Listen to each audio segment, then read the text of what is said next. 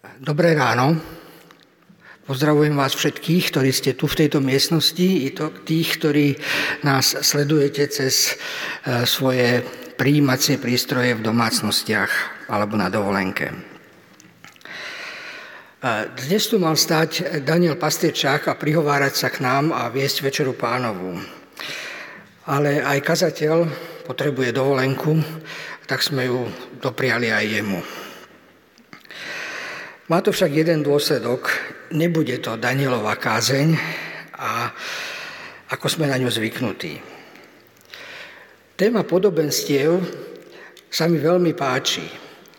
Každá z doterajších kázní, ktorá tu zaznela, bola pre mňa živým a inšpiratívnym slovom a pomohla mi novým spôsobom vidieť to, čo je zakodované v tom krátkom príbehu a krátkom texte.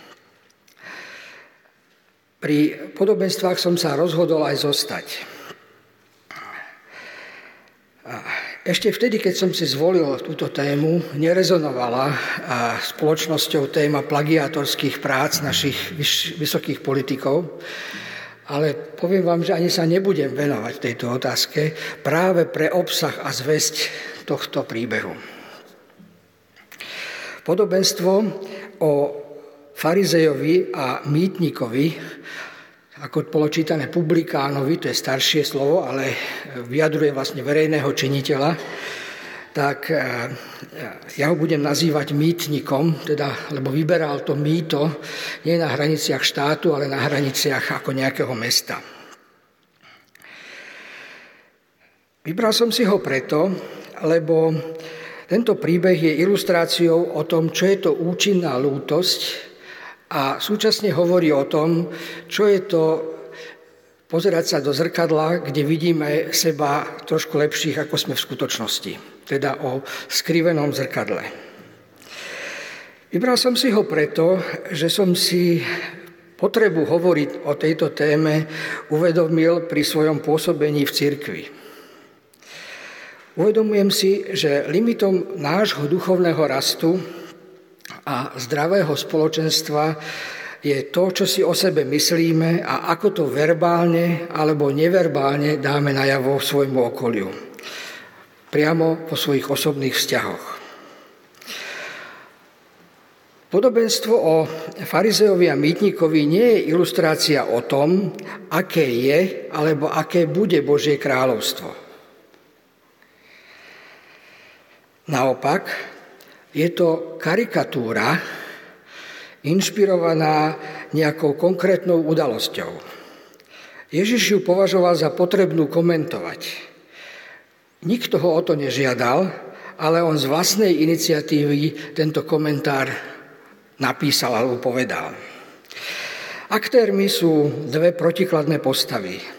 Zbožný, ctihodný človek na jednej strane a na druhej Človek, ktorý v niečom viditeľne zlyhal, dokonca zlyháva, je to kolaborant, karierista, korupčný úžerník, možno žijúci v neusporiadaných vzťahoch.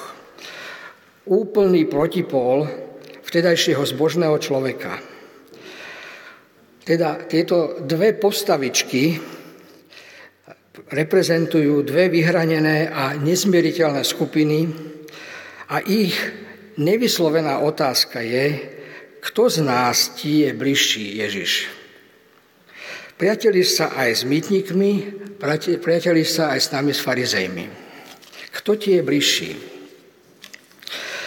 Myslím si, že najdôležitejšou dôležitou skutočnosťou príbehu je, že Ježiš tento príbeh z ulice preniesol do chrámu. Nie je tam žiadna súvislosť, že prečo sa do chrámu akoby dostali, ale jednoducho to, čo sa dialo na ulici, tak on predniesol do chrámu presne tak, ako to my teraz robíme. To, čo sa deje v kostole, sa prenáša do našich domácností.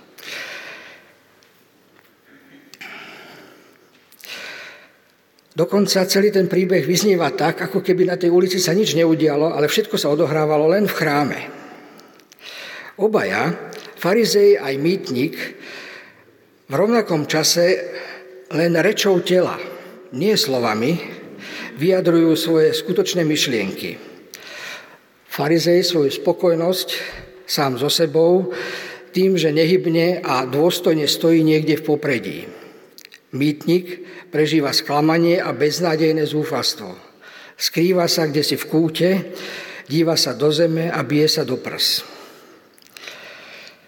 Vnútorné myšlienkové pochody o tom, ako rozmýšľajú o sebe a o druhých, verbalizoval Ježiš. Teda slova do úst im vkladá cudzia osoba.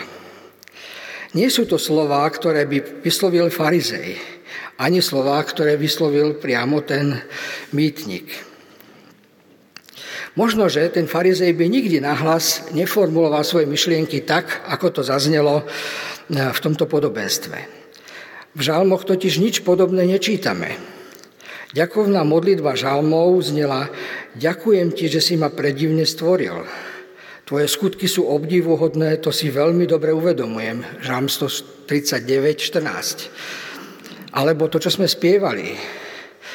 Čože som, pane môj. Tá pieseň presne vyjadruje túto, tento myšlienkový pochod toho, že tá vďačnosť je za to, akého ma Pán Boh utvoril, že som Božím stvorením.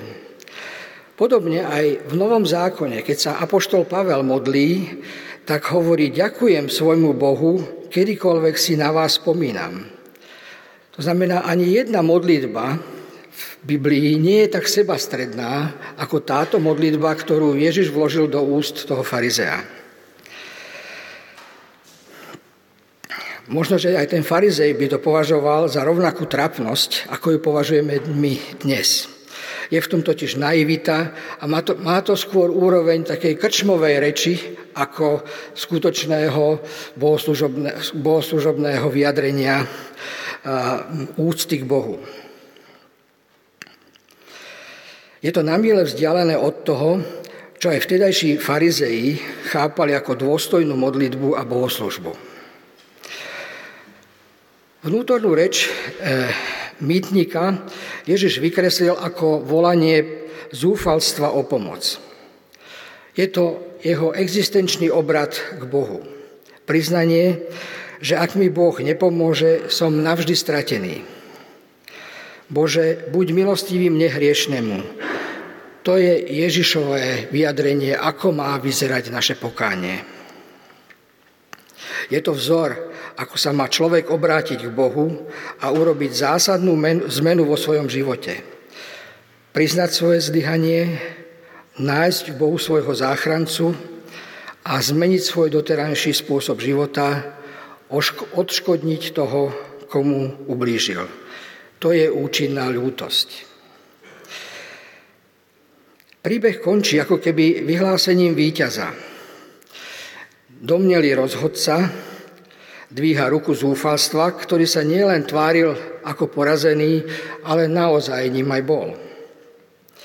Nikto nečakal takýto verdikt. Všetci sú prekvapení a vyzerá to tak, ako keby na konci pestiarskej súťaže rozhodca v ringu dvihol ruku toho boxeristu, ktorý bol menej bojovný, váš defenzívny a ani nepomyslel na to, ako udrieť toho protivníka. Ako keby v tomto myšlienkovom súboji nešlo ani tak o to, kto komu dá silnejší úder, ale kto nezraní alebo neurazí rozhodcu. Inými slovami, kto dá Bohu za seba a za druhých ľudí takú chválu, aká Bohu skutočne patrí. Teda, čo nám chce táto ilustrácia povedať? Na začiatku som povedal, že to podobenstvo nie je o tom, aké je a aké bude nebeské kráľovstvo. Toto podobenstvo je o nás ľuďoch, o našich myšlienkových pochodoch, ako rozmýšľame o sebe a ako rozmýšľame o ľuďoch okolo nás, o našich vnútorných bojoch a deformáciách, o ich príčinách, ale aj východiskách z krízy ľudských vzťahov. Príbeh nehovorí o tom, ako sa máme správať v kostole. Naopak hovorí to, že ako sa správame mimo kostola, na ulici, v práci, doma, dokonca len vo svojich myšlienkach, to sa prenáša priamo do chrámu bezprostredne do Božej prítomnosti. Podobne ako sa teraz prenášajú naše bohoslužby do domácnosti. Tak vidí naše skryté myšlienky Pán Boh a číta ich. Nie sú to dva svety. Jeden civilný a druhý e, náboženský. Nie sú medziludské vzťahy a bohoslužby. Sú len bohoslužby. Všetky naše vzťahy a všetky naše myšlienky od, o, o nás a o druhých reprezentujú naše skutočné správanie sa voči Pánu Bohu. To, čo si o sebe myslíme a o druhých myslíme, je naša skutočná reč adresovaná Bohu. Je to nepríjemné odhalenie. Sme inteligentne odpočúvaní.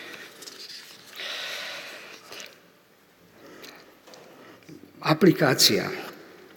Príbeh nás vyzýva k tomu, aby sme menili svoj vnútorný svet, aby sme sa zamýšľali nad svojimi vzťahmi vyčistili svoje srdcia od pýchy, nenávisti, podceňovania a vylúčovania druhých. Moja hodnota nie je v tom, čo som v živote dosiahol, ale ani v tom, čo som nedosiahol. Nie je v tom, čo som urobil pre spoločnosť alebo pre církev, alebo čo som urobil viac v porovnaní s inými. Vždy som a zostanem pred Bohom i ľuďmi len v postavení neužitočného sluhu. Vždy zostanem len v postavení neužitočného sluhu. Je nebezpečné byť spokojný sám so sebou, lebo to ide ruka v ruke s pohrdaním s druhými ľuďmi. To je to skrivené zrkadlo. Nie sme konfrontovaní totiž človekom, ale sme konfrontovaní priamo s Bohom.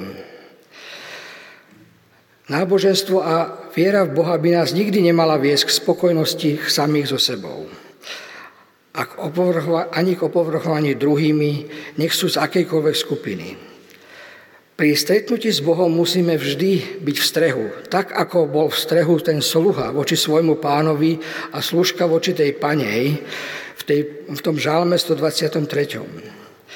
Oni čakali na diskrétny tajný pokyn, ktorým mal dať, dávali, dávala tá pani alebo ten pán najavo, že úloha je splnená, alebo že nastupuje nová úloha. Podobne ako člen orchestra čaká na pokyn e, dirigenta, kedy má zahrať alebo kedy má prestať. Žalm 123 som vybral preto, že v ňom pútnik žiada o zmilovanie nie kvôli tomu, že zhrešil, ale preto, že je v postavení sluhu voči svojmu pánovi. Ten pútnik je unavený z napätia medzi zbožnosťou a bezbožnosťou ale je v strehu a, pripra- a pri- je pripravený splniť ďalšie želanie svojho pána a svojej pani. Farizej mal konať podobne. Pýtať sa, aká je Božia výzva pre mňa v tomto mýtnikovi.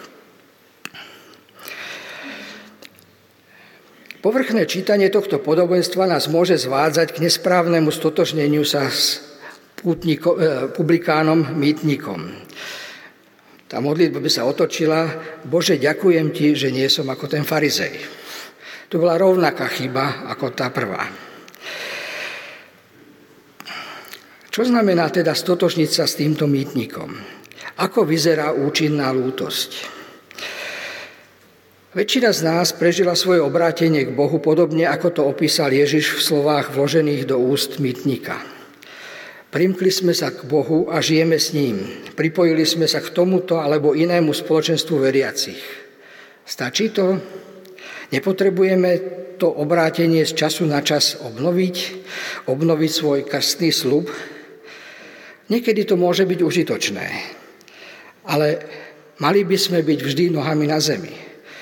Obrátenie, svoje obrátenie musíme žiť neustále. Musíme neustále hľadať v Bohu inšpiráciu pre svoj každodenný život. Prizývať ho do svojich každodenných záležitostí, aby nás v nich urobil slobodnými, autentickými a svetými.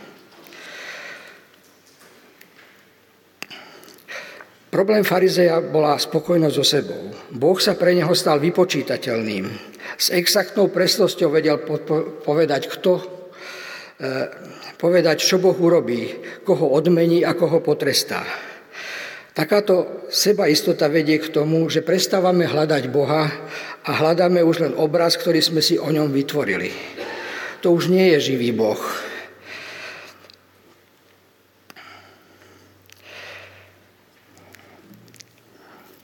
My potrebujeme hľadať živého Boha. Kladným hrdinom tohto príbehu je osoba, ktorá nepresvieča Boha o svojej spravodlivosti, o čestných úmysloch, ani o nedoceniteľnej užitočnosti pre spoločnosť a Božie kráľovstvo.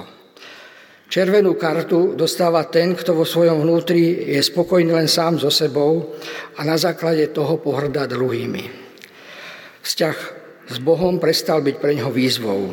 Niekedy to výzvou bol, ale už nie je.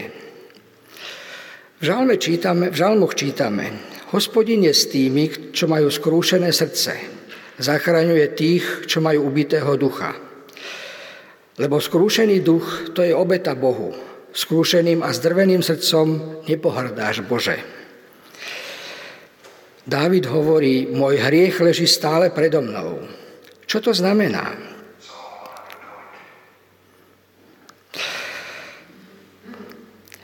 To znamená len to, že mám mať stále depresiu, alebo mám mať svoj hriech pred sebou len vtedy, keď mám depresiu? Nie. Určite aj vtedy, keď sa cítim dobre, aj vtedy, keď vidím zlyhanie druhého, aj vtedy v jeho slabosti mám vidieť svoju slabosť a svoje zlyhania. Mať skrúšené srdce nie je celkom prirodzený stav a nedá sa udržať stále. Ako ho však praktizovať? Na našich bohoslužbách, rovnako ako na bohoslužbách väčšiny judeokresťanských spoločenstiev, sa na začiatku spieva kajúca pieseň. Latinsky Kyrie eleison, alebo Pane, zmiluj sa, Bože, zmiluj sa. Aj dneska sme ju spievali a ešte ju budeme spievať. Toto dobrovoľné pokorenie považujeme za dôležitý krok našich bohoslúžieb. Nenahradzuje toto pokorenie pred Bohom v našom súkromný alebo vo verejnom priestore. Ale je to dôležitý cvik, pripomenutie si tých reálí, v ktorých žijeme. Nech chodíme s Bohom akokoľvek dlho. Boh nás vysoko prevyšuje a sme odkázaní na Jeho milosť. Sme v pozícii, ktorí čakajú na pokyn, ako sluhovia čakali v žalme. Skôr, než by sme začali Bohu hovoriť, svoje ďakovanie a vzdávanie slávy považujeme za potrebné pokoriť sa pred ním. Týmto nechceme povedať, že krátka nedelná lekcia stačí na to, aby sme mali pokorného ducha celý týždeň. Vieme, že potrebujeme pre nás každodenný život si túto skutočnosť pripomínať, aby napätia vo našich vzťahoch sme vedeli zmierňovať. My potrebujeme vidieť svoj hriech, pred sebou a pripomínať si. Po svojej práci sa stretávam e, s takou skutočnosťou, že keď ja napíšem nejakú správu z nejakého podniku, tak potom to prečíta niekto, ktorý nikdy v tom podniku nebol a napíše mi výhrady, že toto a toto sa mi tam nepáči a to není dobre napísané a napíš tam to a to. Moja prvá reakcia býva hnev. Som nútený mu odpísať, lebo inak by sme sa nedostali ďalej. Ak by som sa neovládol, tak on by to z tých mojich slov v tom maili pocítil. Za účinnú lútosť považujem okamih, keď sa rozhodnem úder nevrátiť a podarí sa mi opokojiť svoje vlastné srdce, že vlastne sme na jednej lodi.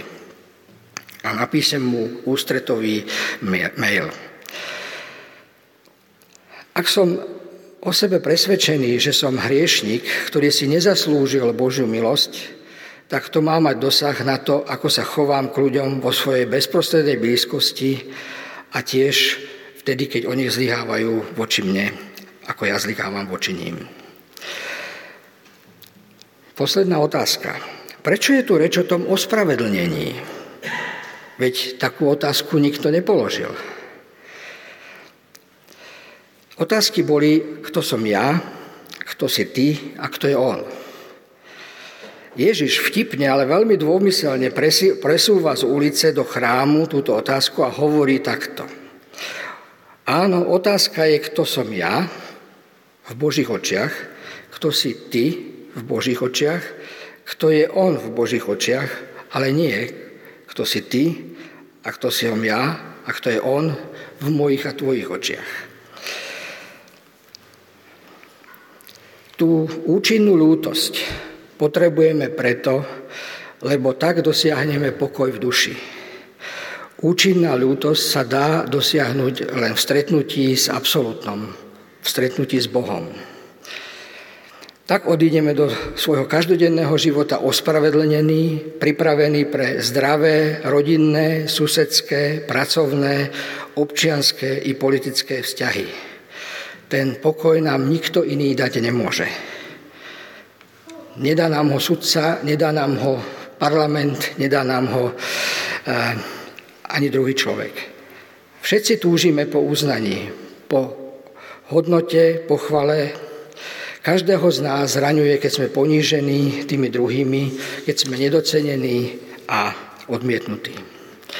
Dobrá správa tohto podobenstva je to, že to platí aj pre toho farizeja z nášho príbehu. Správa pre ňoho znie, nie je dôležité, čo si v živote dosiahol alebo nedosiahol. Dôležité je, kým si v Božích očiach. Si Božím milovaným stvorením. Si Božím milovaným dieťaťom. Nie je dôležité, čo si sa vzdal, čo sa ho stálo, ale to, kým si pre Boha. Keď Boh dokáže odpustiť kolaborujúcemu, koručnému človeku, Ty nie si menej. Nech je tvoj príbeh akýkoľvek. Pokoj ti nemôže doniesť tvoja, priniesť tvoja neustávajúca snaha byť viac a dať viac. Pokoj ti môže priniesť vzťah, v ktorom si môžeš spočinúť a nájsť seba takého, aký si. Osobe Ježiša Krista prijať svoje slabosti i svoje silné stránky a dať ich do služby Bohu. Preto Ježiš opakovane vyslovuje pravidlo. Kto sa povyšuje, bude ponížený. Kto sa ponižuje, bude povýšený. Opisuje tak princíp váhadlovej hojdačky, kde jeden je hore a druhý zákonite dole. Keď sa to presunie, cieľom však nie je to, aby sa to takto presúvalo, ale cieľom je rovnosť.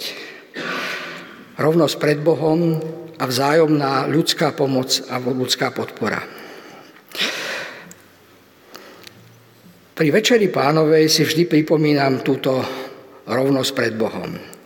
Veľmi si vážim ten akt Večere pánovej.